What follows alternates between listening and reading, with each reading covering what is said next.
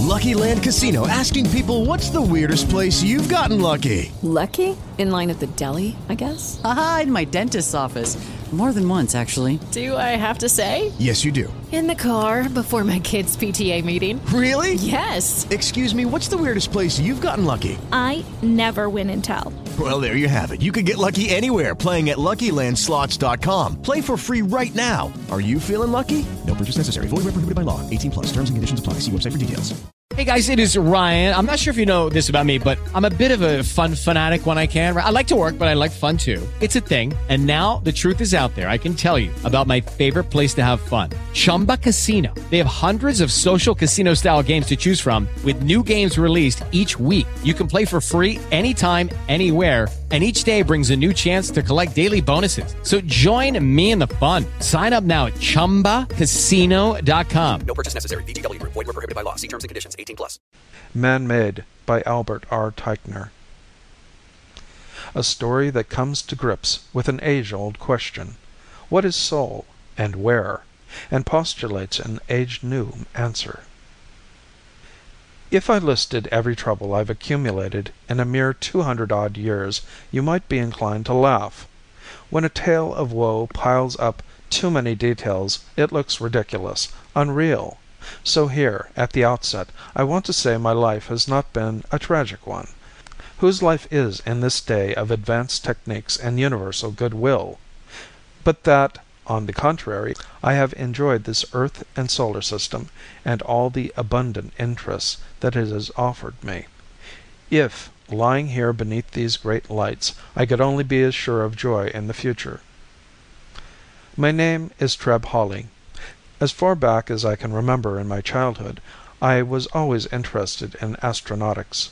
From the age of ten I specialized in that subject, never for a moment regretting the choice. When I was still a child of twenty four I took part in the ninth Jupiter expedition, and after that there were many more. I had a precocious marriage at thirty, and my boys, Robert and Neil, were born within a few years after Marla and I wed. It was fortunate that I fought for government permission that early.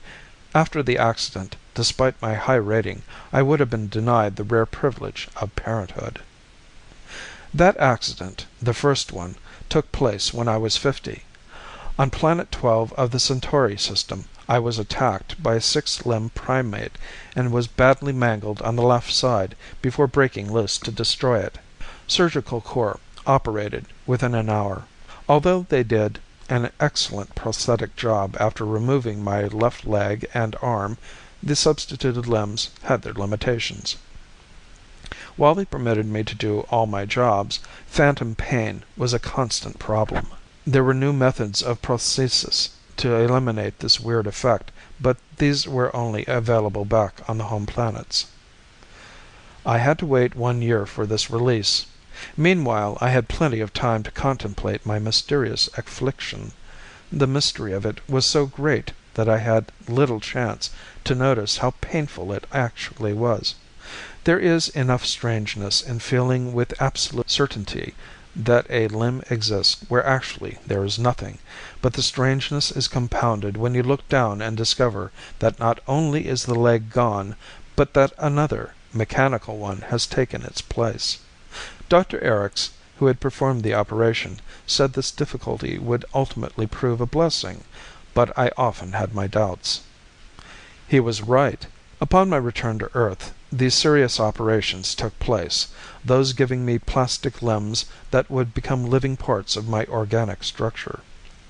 The same outward push of the brain and nervous system that had created phantom pain now made what was artificial seem real. Not only did my own blood course through the protoplastic, but I could feel it doing so. The adjustment took less than a week, and it was a complete one. Fortunately the time was already past when protoplast patients were looked upon as something mildly freakish, and to be pitied. Artificial noses, ears, and limbs were becoming quite common. Whether there was some justification for the early reaction of pity, however, still remains to be seen. My career resumed and I was accepted for the next Centauri expedition without any questions being asked. As a matter of fact, Planning Center preferred people in my condition. Protoplast limbs were more durable than the real no, let us say the original thing. At home and at the beach no one bothered to notice my reconstructed arm and leg. They looked too natural for the idea to occur to people who did not know me. And Marla treated the whole thing like a big joke. "You're better than new," she used to tell me, and the kids wanted to know when they could have second matter limbs of their own. Life was good to me.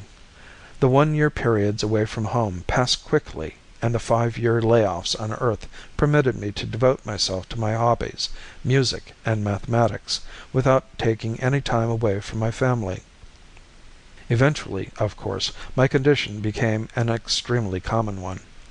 Who is there today among my readers who has all the parts with which he was born? If any such person past the childhood sixty years did, he would be the freak. Then at ninety new difficulties arose. A new Centaurian subvirus attacked my chest marrow. As is still true in this infection, the virus proved to be ineradicable. My ribs weren't, though, and a protoplastic casing, exactly like the thoracic cavity, was substituted. It was discovered that the infection had spread to my right radius and ulna, so here too a simple substitution was made. Of course such a radical infection meant my circulatory system was contaminated and synthetically created living hemoplast was pumped in as soon as all the blood was removed. This did attract attention.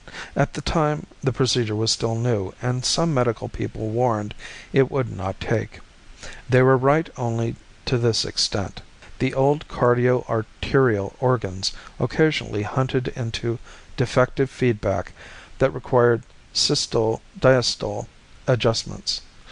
Protoplastic circulatory substitutes corrected the deficiency, and, just to avoid the slight possibility of further complications, the venous system was also replaced. Since the changeover there hasn't been the least trouble in that sector. By then Marla had a perfect artificial ear, and both of my sons had lost their congenitally diseased livers. There was nothing extraordinary about our family, only in my case were replacements somewhat above the world average. I am proud to say that I was among the first thousand who made the pioneer voyage on hyperdrive to the star group beyond Centaurus. We returned in triumph with our fantastic but true tales of the organic planet Vita, and the contemplative humanoids of Nirva who will consciousness into subjectively grasping the life and beauty of the subatomic space.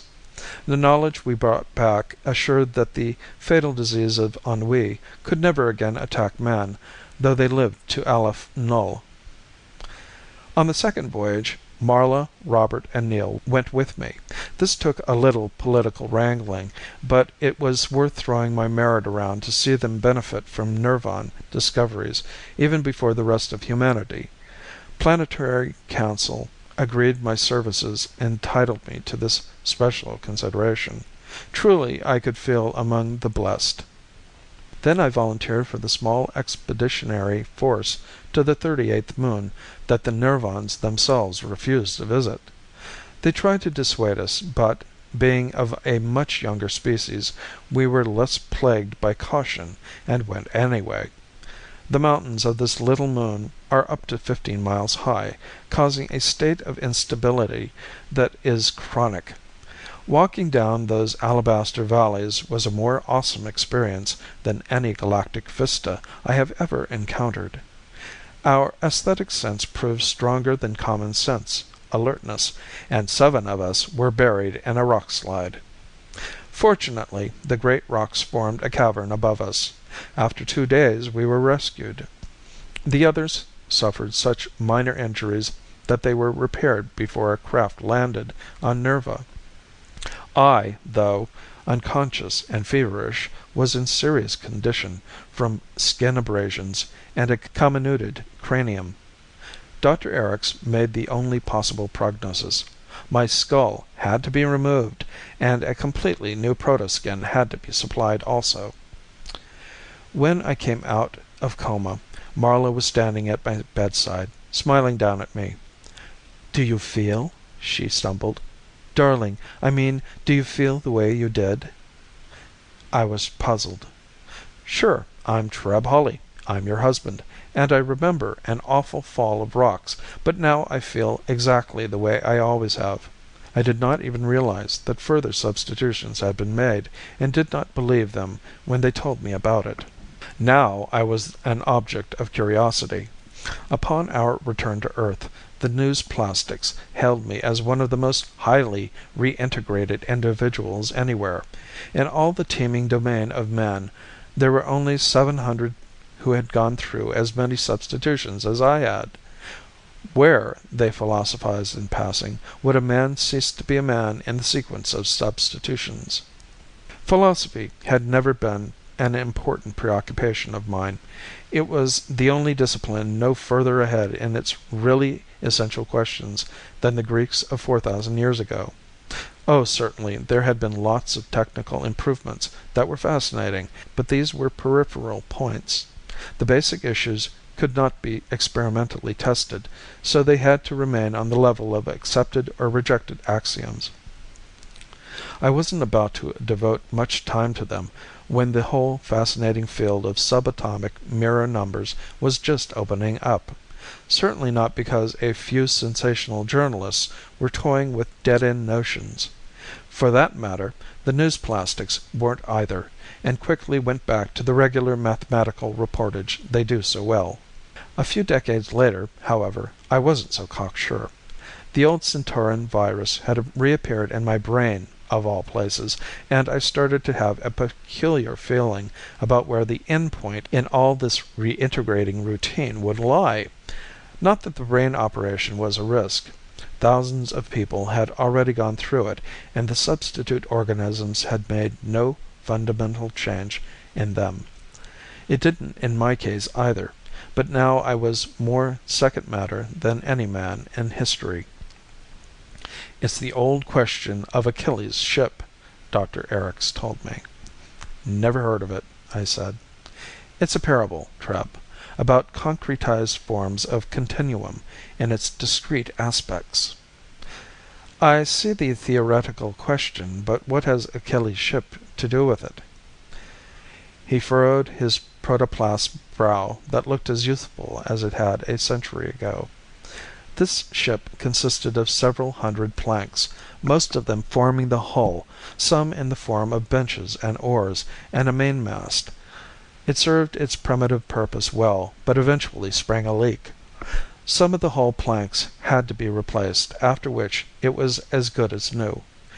Another year of hard use brought further hull troubles and some more planks were removed for new ones.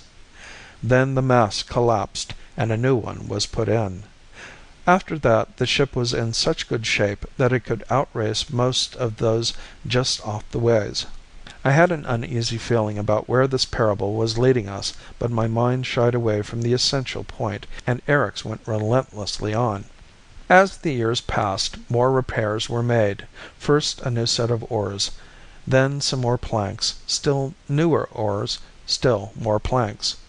Eventually Achilles, an unthinking man of action, who still tried to be aware of what happened to the instruments of action he needed most, realized that not one splinter of the original ship remained.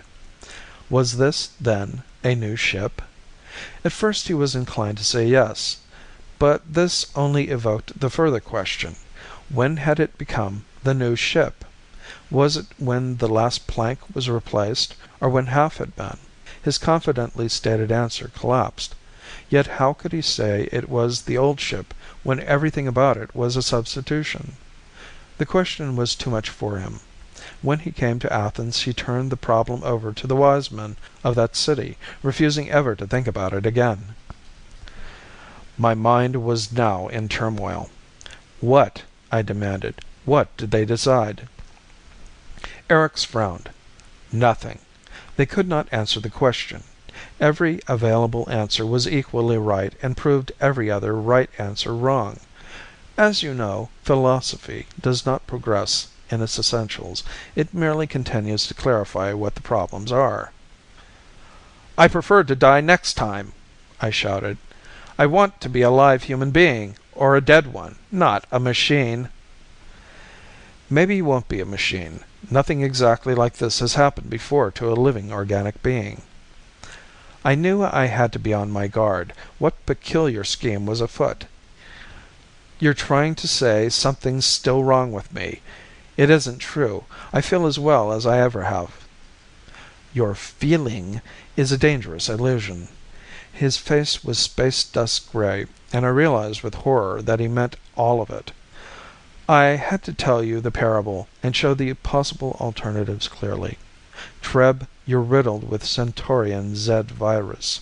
Unless we remove almost all the remaining first growth organisms you will be dead within six months. I didn't care any more whether he meant it or not. The idea was too ridiculous. Death is too rare and anachronistic a phenomenon today. You're the one who needs treatment, doctor. Overwork, too much study, one idea on the brain too much. Resigned, he shrugged his shoulders. All the first matter should be removed except for the spinal cord and the vertebrae. You'd still have that. "Very kind of you," I said, and walked away, determined to have no more of his lectures now or in the future. Marla wanted to know why I seemed so jumpy. "Seems is just the word," I snapped. "Never felt better in my life." "That's just what I mean," she said. "Jumpy." I let her have the last word, but determined to be calmer from then on. I was. And as the weeks passed the mask I put on sank deeper and deeper, until that was the way I really felt. When you can face death serenely you will not have to face it. That is what Sophilus, one of our leading philosophers, has said. I was living this truth. My work on infinite series went more smoothly and swiftly than any mathematical research I had engaged in before and my senses responded to living with greater zest than ever. Five months later, while walking through a hydroponic park, I felt the first awful tremor through my body. It was as if the earth beneath my feet were shaking, like that awful afternoon on Nirva's moon. But no rocks fell from the sky, and other strollers moved across my vision as if the world of five minutes ago had not collapsed. The horror was only inside me. I went to another doctor and asked for stabilizine. "Perhaps you need a checkup," he suggested. That was the last thing I wanted, and I said so. He, too, shrugged resignedly and made out my prescription for the harmless drug. After that the hammer of pain did not strike again, but often I could feel it brush by me. Each time my self administered dosage had to be increased. Eventually my equations stopped tying together in my mind. I would stare at the calculation sheets for hours at a time, asking myself why x should be here, or integral operation there. The truth could not be avoided. My mind could no longer grasp truth. I went in grudging defeat to Erics. "You have to win," I said, and described my experiences. "Some things are inevitable," he nodded solemnly, "and some are not. This may solve all your problems." "Not all," I hoped aloud. Marla went with me to hospital. She realized the danger I was in, but put the best possible face on it. Her courage and support made all the difference and I went into the second matter chamber, ready for whatever fate awaited me. Nothing happened. I came out of the chamber all protoplast except for the spinal zone. Yet I was still Treb Hawley. As the coma faded away, the last equation faded in, completely meaningful and soon followed by all the leads I could handle for the next few years. Psychophysiology was in an uproar over my success. Man can now be all protoplast, some said. Others as vehemently insisted some tiny but tangible chromosome organ link to the past must remain. For my part, it all sounded very academic. I was well again. There was one unhappy moment when I applied for the new Centauri expedition. "Too much of a risk," the consulting board told me. "Not that you aren't in perfect condition, but there are unknown, untested factors, and out in space they might mind you, we just say might disadvantageous." They all looked embarrassed and kept their eyes off me, preferring to concentrate on the medals lined up across the table that were to be my consolation prize. I was disconsolate at first, and would look longingly up at the stars which were now, perhaps forever, beyond my reach. But my sons were going out there, and, for some inexplicable reason, that gave me great solace. Then, too, Earth was still young and beautiful, and so was Marla. I still had the full capacity to enjoy these blessings. Not for long. When we saw the boys off to Centauri I had a dizzy spell, and only with the greatest effort hid my distress until the long train of ships had risen out of sight. Then I lay down in the visitors' lounge from where I could not be moved for several hours. Great waves of pain flashed up and down my spine, as if massive voltages were being released within me. The rest of my body stood up well to this assault, but every few seconds I had the eerie sensation that I was back in my old body a ghostly superimposition on the living protoplast, as the spinal cord projected its agony outward. Finally the pain subsided, succeeded by a blank numbness. I was carried on gravito cushions to Erics' office. "It had to be," he sighed. "I didn't have the heart to tell you after the last operation. The subvirus is attacking the internuncial neurons." I knew what that meant but was past caring. "We're not immortal not yet," I said. "I'm ready for the end." "We can still try," he said. I struggled to laugh, but even gave up that little gesture. "Another operation? No, it can't make any difference." "It might. We don't know." "How could it?" "Suppose, Treb, just suppose you do come out of it all right. You'd be the first man to be completely of second matter." "Erics, it can't work. Forget it." "I won't forget it. You said we're not immortal, but Treb. Your survival would be another step in that direction. The soul's immortality has to be taken on faith now, if it's taken at all. You could be the first scientific proof that the developing soul has the momentum to carry past the body in which it grows. At the least you would represent a step in the direction of soul freed from matter." I could take no more of such talk. "Go ahead," I said. "Do what you want. I give my consent." The last few days have been the most hectic of my life. Dozens of great physicians, flown in from every sector of the solar system, have examined me. "I'm leaving my body to science," I told one particularly prodding group. "But you're not giving it a chance to die." It is easy for me to die now. When you have truly resigned yourself to death, nothing in life can disturb you. I have at long last reached that completely stoical moment. That is why I have recorded this history with as much objectivity as continuing vitality can permit.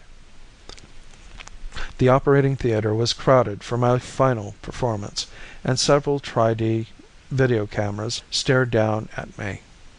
Pupils, lights and lenses all came to a glittering focus on me. I slowly closed my eyes to blot the hypnotic horror out. But when I opened them everything was still there as before. Then Erics' head, growing as he inspected my face more closely, covered everything else up. "When are you going to begin?" I demanded. "We have finished," he answered in awe that verged upon reverence. "You are the new Adam." There was a mounting burst of applause as the viewers learned what I had said. My mind was working more clearly than it had in a long time, and, with all the wisdom of hindsight, I wondered how anyone could have ever doubted the outcome. We had known all along that every bit of atomic matter in each cell is replaced many times in one lifetime, electron by electron, without the cell's overall form disappearing. Now, by equally gradual steps, it had happened in the vaster arena of Newtonian living matter. I sat up slowly, looking with renewed wonder on everything from the magnetic screw in the light above my head to the nail on the wriggling toe of my left foot. I was more than Achilles' Ship. I was a living being at whose center lay a still yet turning point that could neither be new nor old, but only immortal. End of Man Made by Albert R. Teichner